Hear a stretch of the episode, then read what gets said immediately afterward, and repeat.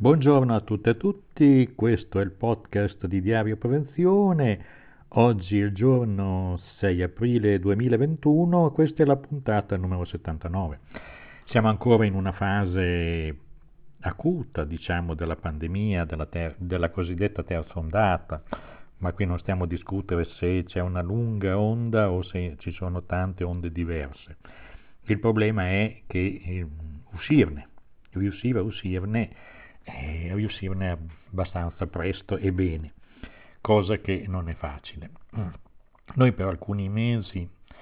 l'ultimo eh, avevamo fatto il 20 di febbraio, non abbiamo avuto, diciamo così, neanche la voglia di fare un podcast perché non c'erano cose nuove da dire sostanziali. Il problema oggi è quello di fare un po' il punto della situazione e vedere alcune cose, cioè ad esempio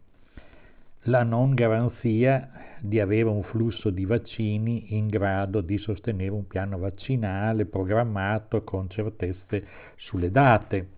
anche sulle date per i richiami e quando verrà anche il vaccino Janssen o Johnson Johnson, avere praticamente il punto di quelli che sono stati effettivamente vaccinati. Oggi siamo oltre 11 milioni di eh, somministrazioni, ma le vaccinazioni concluse, complete, sono 3.480.000. Siamo ancora lontani da, da avere un plafond, un, diciamo così, un bacino di vaccinati tale da costituire una barriera alla diffusione del virus e anche delle stesse nuove varianti, perché poi finché il virus si diffonde si producono anche delle varianti. Noi possiamo dire soltanto questo, da esperienza diciamo diretta nella città su 20 persone che si incontrano per strada almeno 4 o 5 portano la mascherina con la proboscide il naso che Dio si voglia scoperta e altri non la portano proprio con anche dei livelli di aggressività che si vedono giorno per giorno incrementare. Quindi che la situazione abbia delle caratteristiche di diciamo così, di preoccupazione per la tenuta civile, delle relazioni civili tra le persone, certamente questo problema esiste. C'è un'esasperazione delle categorie che vivevano, diciamo così, dell'intrattenimento, ma anche della somministrazione di cibi, dal, dal, street food, dal ristorante di lusso, ma con in mezzo una variabile enorme di attività che erano nate come i funghi in questa città in cui, di cui vi parlo, cioè Bologna, che è la mia città, e beh, si vedono delle difficoltà enormi in un tessuto economico e produttivo, sia pure ricco ancora di una industria di grande qualità, ma c'era stata una conversione di molte occupazioni eh, nei lavori di terziario così non avanzato ma di servizio eh, per l'appunto produzione cibi, eh, piccoli ristoranti, i famosi tavolieri, piatti al tavoliere, insomma tutte cose che la pandemia ha spazzato via. E questo è un dramma che dimostra anche la grande fragilità del, del, reticolo economico che si sosteneva con il flusso di turisti eh, temporanei di uno o due giorni che venivano nei fine settimana tramite Ryanair e se ne ripartivano lasciando un po' di soldi, di risorse a una, diciamo così, a una platea abbastanza vasta anche se spendevano poco, il turismo di massa, eh, diciamo così, popolare, quello che non spende tanto, è sostanzialmente scomparso. Diamo questo quadro perché delle preoccupazioni ce ne sono, abbiamo assistito a manifestazioni con linguaggi per davvero fuori dalle righe da parte di rappresentanti di categorie del commercio. E li capiamo, si possano, ma non si possono giustificare certi linguaggi. Queste persone fino a ieri hanno vissuto lavoro, col loro lavoro dell'apporto di cittadini che adesso il problema è non confondere il nemico con chi dice che bisogna fare le restrizioni perché il virus altrimenti si diffonde e la storia diventa infinita e, que, e che invece pensano che, sia, che proprio sia il governo e non sia il virus il problema. E questo c'è una perdita di orizzonte, di lucidità che è molto preoccupante in questa fase proprio perché si richiederebbe il massimo della lucidità, della capacità di comprendere la situazione, della capacità eh, di far fronte anche naturalmente una fase di grandissimi sacrifici. Questo è lo stato dell'arte, quindi le preoccupazioni sono anche quelle della tenuta civile, civile della società civile, delle relazioni civili, delle relazioni della stessa democrazia. Cioè quando si sente in piazza qualcuno, questo è un gestore di palestra, che afferma e noi andremo a Roma, non abbiamo paura di nessuno, mostrando i suoi bicipiti e tutta la sua impotenza e li tireremo giù e con tutta una piccola folla urlante dei suoi rappresentati Beh, questo inquieta, inquieta per il destino democratico di questo paese, quando anche, e purtroppo, ci sono forze politiche che cavalcano in modo dissennato questo tipo di grande malessere, di profondo malessere di un sistema che, la cui filigrana non ha retto eh, l'impatto del coronavirus, l'impatto di una pandemia. Ebbene, dobbiamo dirlo, il sistema complessivamente dato, costruito, con tutte le opportunità che venivano da un libero mercato emergente, rapido in rapida trasformazione, rispetto a un'emergenza di questa portata si è dissolto quasi come neve al sole. E attoniti sono rimasti quelli che avevano intrapreso, non sapendo più cosa fare, perché altre alternative non ci sono e quindi la compressione per la loro condizione c'è tutta. Quello che non è accettabile, quello che va combattuto con calma, con attenzione, è la, la, la, la spallata, l'idea che basta l'urlo per uscire a, a sfondare, a risolvere i problemi quando l'urlo non basta e c'è una complessità anche per chi governa estrema. Insomma, non vorrei essere in questo momento nei panni di un ministro della salute, di un, ministro, di un presidente del Consiglio dei ministri, perché la complessità da gestire è terribile. E se non c'è la comprensione da parte dei cittadini di cosa voglia dire oggi governare una situazione così complessa, ebbene vuol dire che siamo ridotti piuttosto male. Noi siamo ottimisti, pensiamo invece che la ragione poi verrà e Andiamo un po' anche a vedere le notizie che abbiamo pubblicato in questi periodi su Diario Prevenzione, perché ci danno un po' il quadro della situazione, una specie di traccia d'ordine, perché noi siamo di fronte comunque a tre, quattro grandi classificazioni che dobbiamo fare. I problemi che erano già presenti prima della pandemia, cioè una grande difficoltà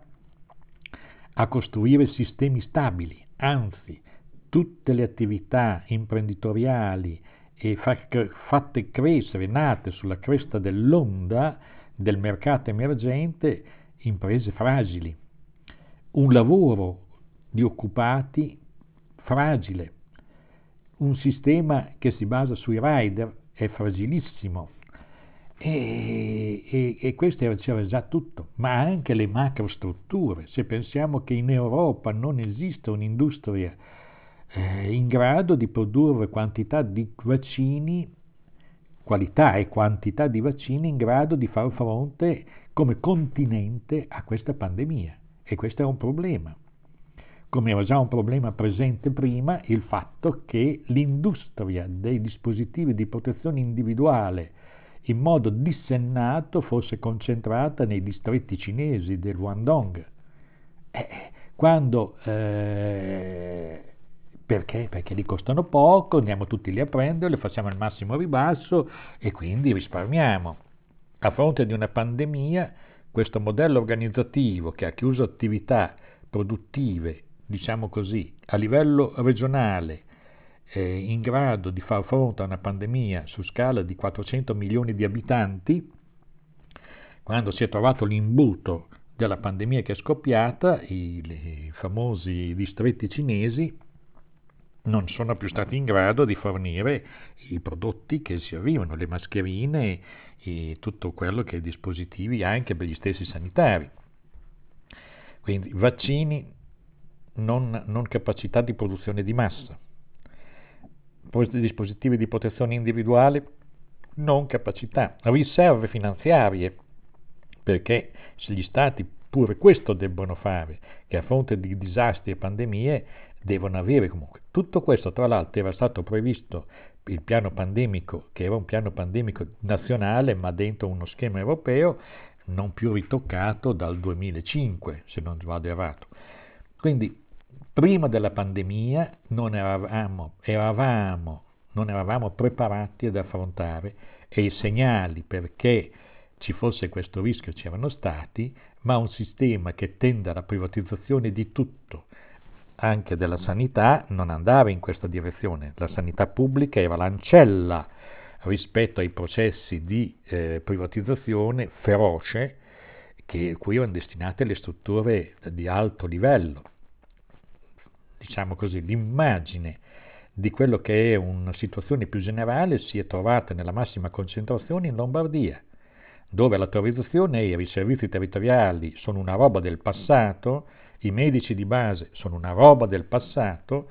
e eh, tutto quello che conta è il livello altissimo di prestazioni e di tecnologia e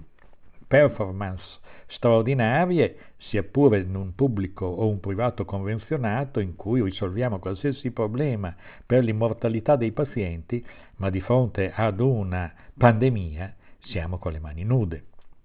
Vi era stato un politico che aveva addirittura confermato, affermato al meeting di Rimini, se non sbaglio, del 2019 o 2020, se ben che peggio, ma è un dirigente politico della Lega eh, di rilievo che medici di base, medici di famiglia sono inutili. Bisogna chiudere questa partita, cosa servono più? Abbiamo delle strutture super sofisticate dove si cura tutto. Che cavolo serve spendere dei soldi in una... No, più o meno i discorsi erano stati questi. Cioè c'era un'insipienza, ormai un abbandono della cultura della gestione di un'emergenza pandemica che era diffusa e ci ha trovato del tutto vulnerabili ma non tanto per, solo per insipienza, ma perché la matrice stessa del neoliberismo ha in sé le caratteristiche di, gana- di negare le funzioni della medicina collettiva, quindi strutture di base, medici di famiglia organizzati, eh, dotazioni a riserva di mascherine, capacità di mettere in moto rapidamente un'industria in grado di produrre vaccini, ricerca e sviluppo per produrre vaccini. Tra l'altro per fortuna c'è stata perché erano ricerche che derivavano da altri settori, più che altro per la cura dei tumori, cioè l'RNA messaggero eh, di Pfizer sicuramente non nasce con l'idea di far fronte a una pandemia da coronavirus, ma per la cura di malattie, di altre malattie. Quindi tutto questo ha giocato prima, siamo entrati con le mani nude in questo tunnel enorme, c'erano dei paesi che avevano dotazioni di eh, medicina di pronto intervento, di pronto intervento ma soprattutto di, eh, diciamo così, di riuscire a, a, a dare l'ossigeno a migliaia di persone, 12.000 posti in rianimazione da parte della Germania, 4.000 scarsi in Italia. È evidente che i morti sono stati tanti di più. La gestione c'è stata, con anche errori, ma su questo io dentro la gestione non vorrei soffermarmi, perché aperture, chiusure, i colori delle zone, tutto sommato sono stati tentativi per conciliare in modo disperato le ragioni dell'economia con le ragioni, con le ragioni della, della salute pubblica che è un, un equilibrio molto difficile, è un'equazione quasi impossibile da mantenere in equilibrio. Certo è che vi è stato un apprendimento in questo anno, anno e mezzo ormai che, in cui stiamo andando la, dalla durata del, dell'inizio de, della pandemia, in cui abbiamo imparato anche molte cose, molte cose da non farsi. Ad esempio, quello da non farsi è stato quello, ad esempio, di un errore grossolano che è stato fatto negli ultimi paio di mesi,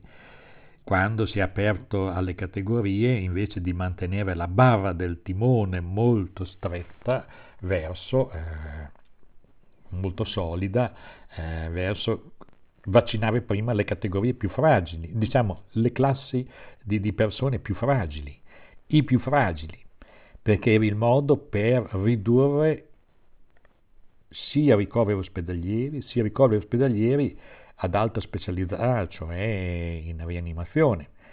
Questa era la strategia vera, invece poi ci si è, ci è ceduta alle pressioni, l'idea che si sarebbe aperto la scuola prima se si fossero vaccinati gli insegnanti, poi si è visto che il problema insomma, non è così semplice. Quindi stati dei ritardi, stati de- degli errori, ma diciamo qui non è che debba entrare la magistratura. Siamo in una fase in cui anche chi governa sta apprendendo un mestiere difficile,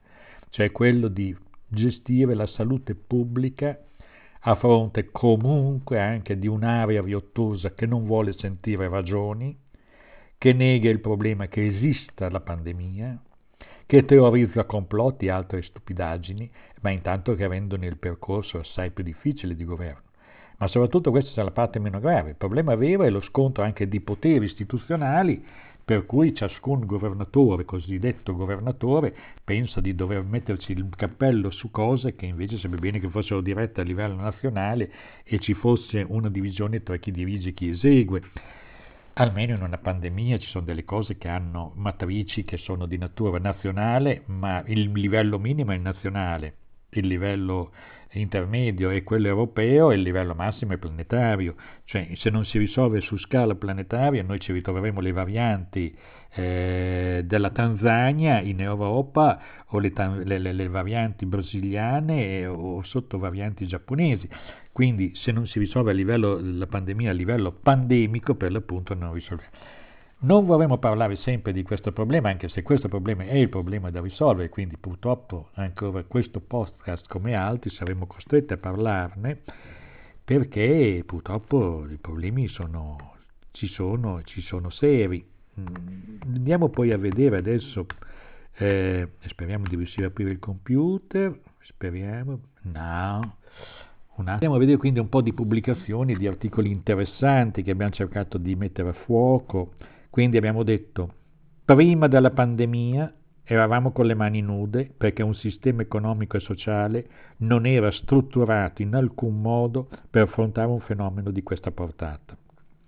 Perché la natura di privatizzazione, di, rend- di trasformare in merce e in valori di scambio anche quelli che sono valori d'uso è stato il denominatore comune di tutti i paesi europei, chi più chi meno, naturalmente in Italia anche in Italia abbiamo avuto bei problemi.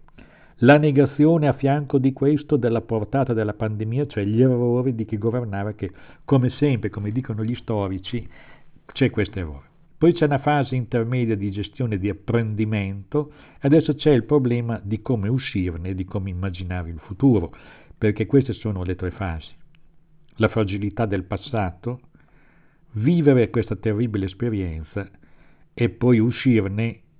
sia pure con le ossa rotte, ma con una prospettiva e una vision del futuro in grado eh, di fare chiarezza.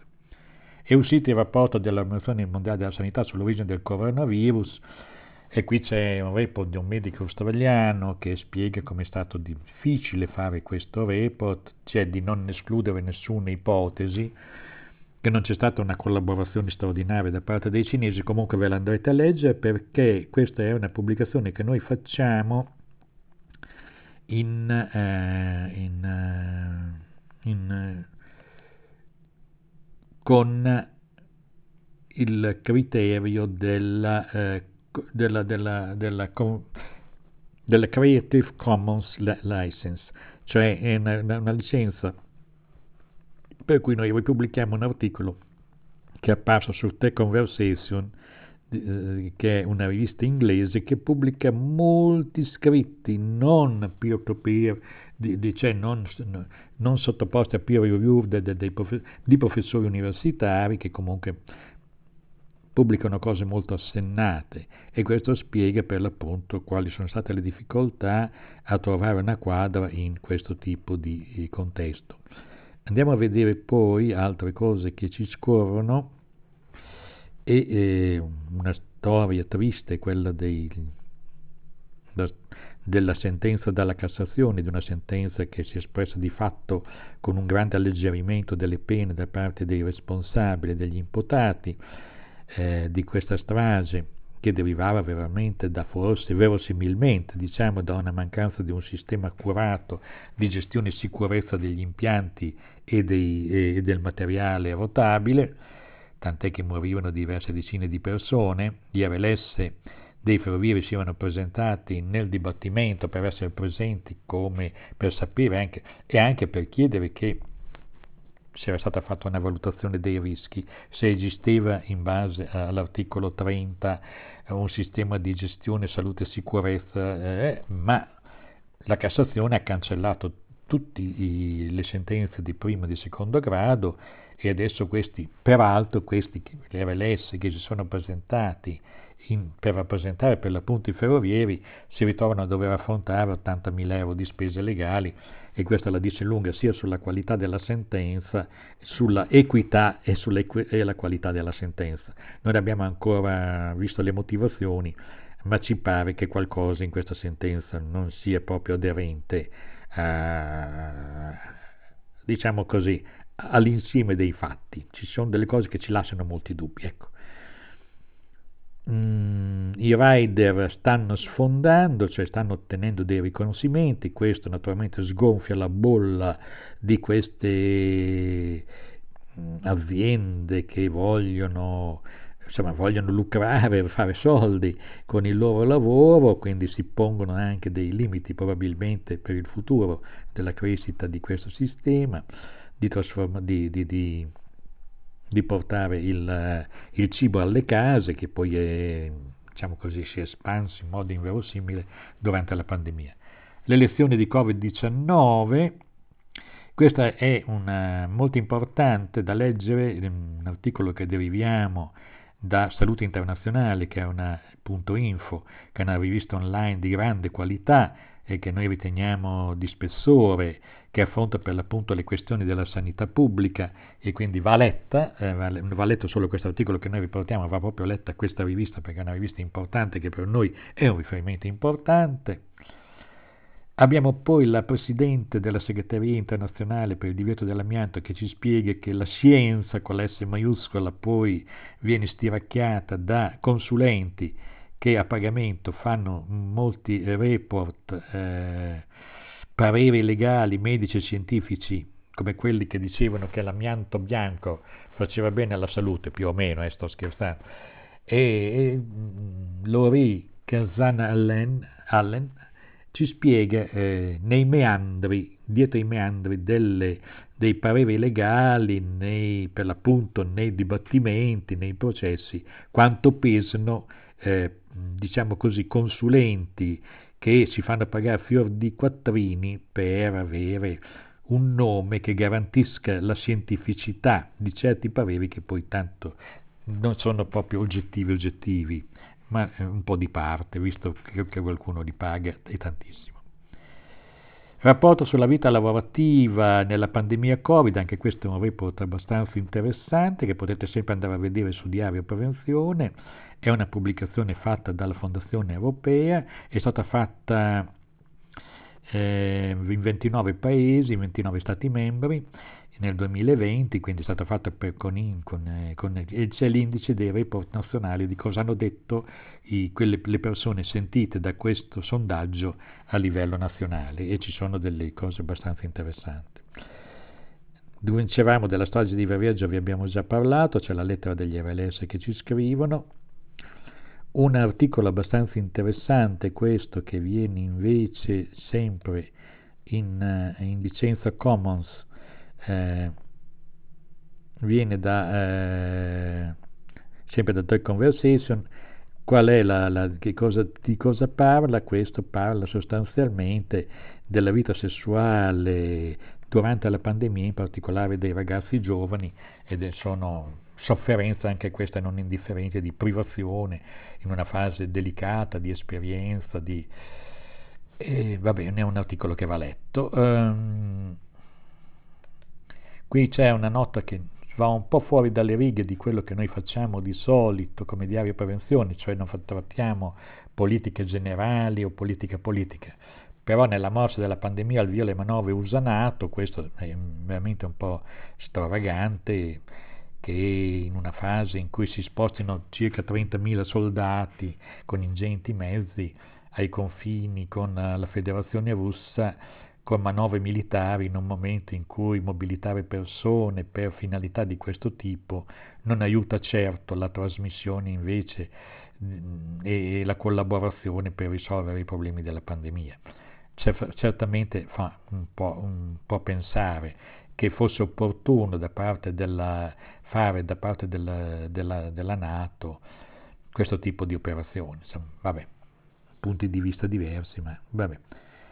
Mm, andiamo avanti, facciamo ancora alcune segnalazioni e poi naturalmente andrete voi a vedere quello che dice, si dice sostanzialmente nella... Mm, diciamo così che eh, ci sono diversi articoli ancora che vanno letti perché sono importanti. Noi in questo periodo cerchiamo anche di non parlare soltanto di pandemia, ma è molto difficile perché è tutto intrecciato eh, anche per vedere le prospettive, perché quali saranno, come ne usciremo, e poi chiudiamo questa puntata, ne usciremo facendo le stesse cose di prima,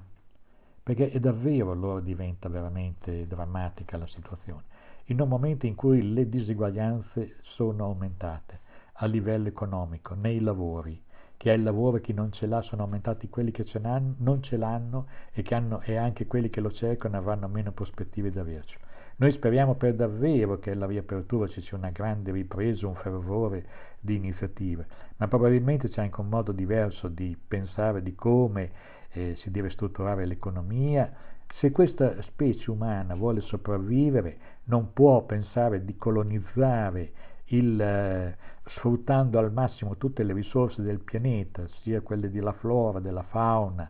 dello, degli spazi, del territorio, senza che venga poi, eh, si avveri quella profezia di cui parlava Gregory Bateson nel libro Verso un'ecologia della, verso un'ecologia della mente, e cioè quella, eh, che, quella specie che colonizza un sistema poi praticamente brucia tutte le risorse e presto si ritrova in una condizione di declino, se non di sparizione. Quindi alcune cose che dicono i ragazzi dei Futures sono molto molto molto d'attualità. Loro probabilmente con l'istinto di conservazione di una giovane generazione che si presenta per il futuro hanno capito che andando per la strada che hanno visto praticare dai nonni e dai genitori non si va da nessuna parte, soprattutto nonni e genitori delle classi dominanti che hanno costruito questo sistema. Quindi c'è veramente da ripensare in termini di ecologia, di ambiente e anche i 220-230 miliardi che forse, chissà, forse arriveranno. Bisogna per davvero che vadano spesi in strutture che siano un, una, un passaggio verso un nuovo modello, eh, un modello adeguato,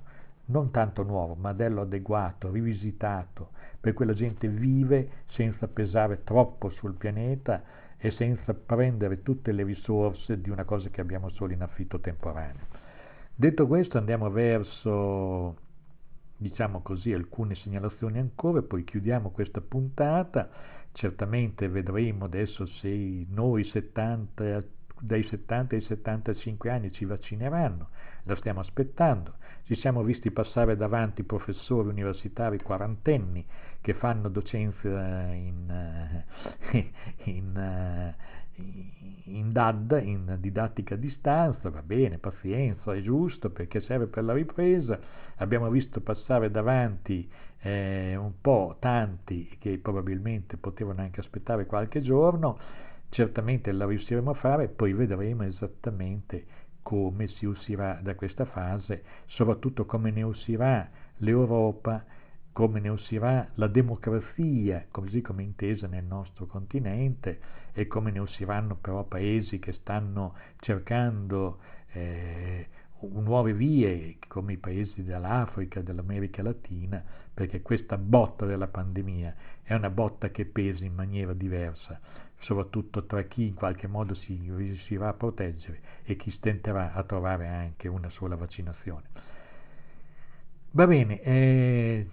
speriamo di farli più spesso, di avere l'ispirazione per fare questi podcast che sono utili, che ci vengono anche richiesti in qualche misura e salutiamo quelli che ci ascolteranno in qualsiasi momento, di giorno, di sera, in auto, andando in bicicletta, attenzione però che le cuffiette non vi facciano... Eh, ascoltate quello che sta attorno quando andate a piedi in bicicletta perché le cuffie non sono abbastanza pericolose, specialmente quelli che tolgono i rumori esterni.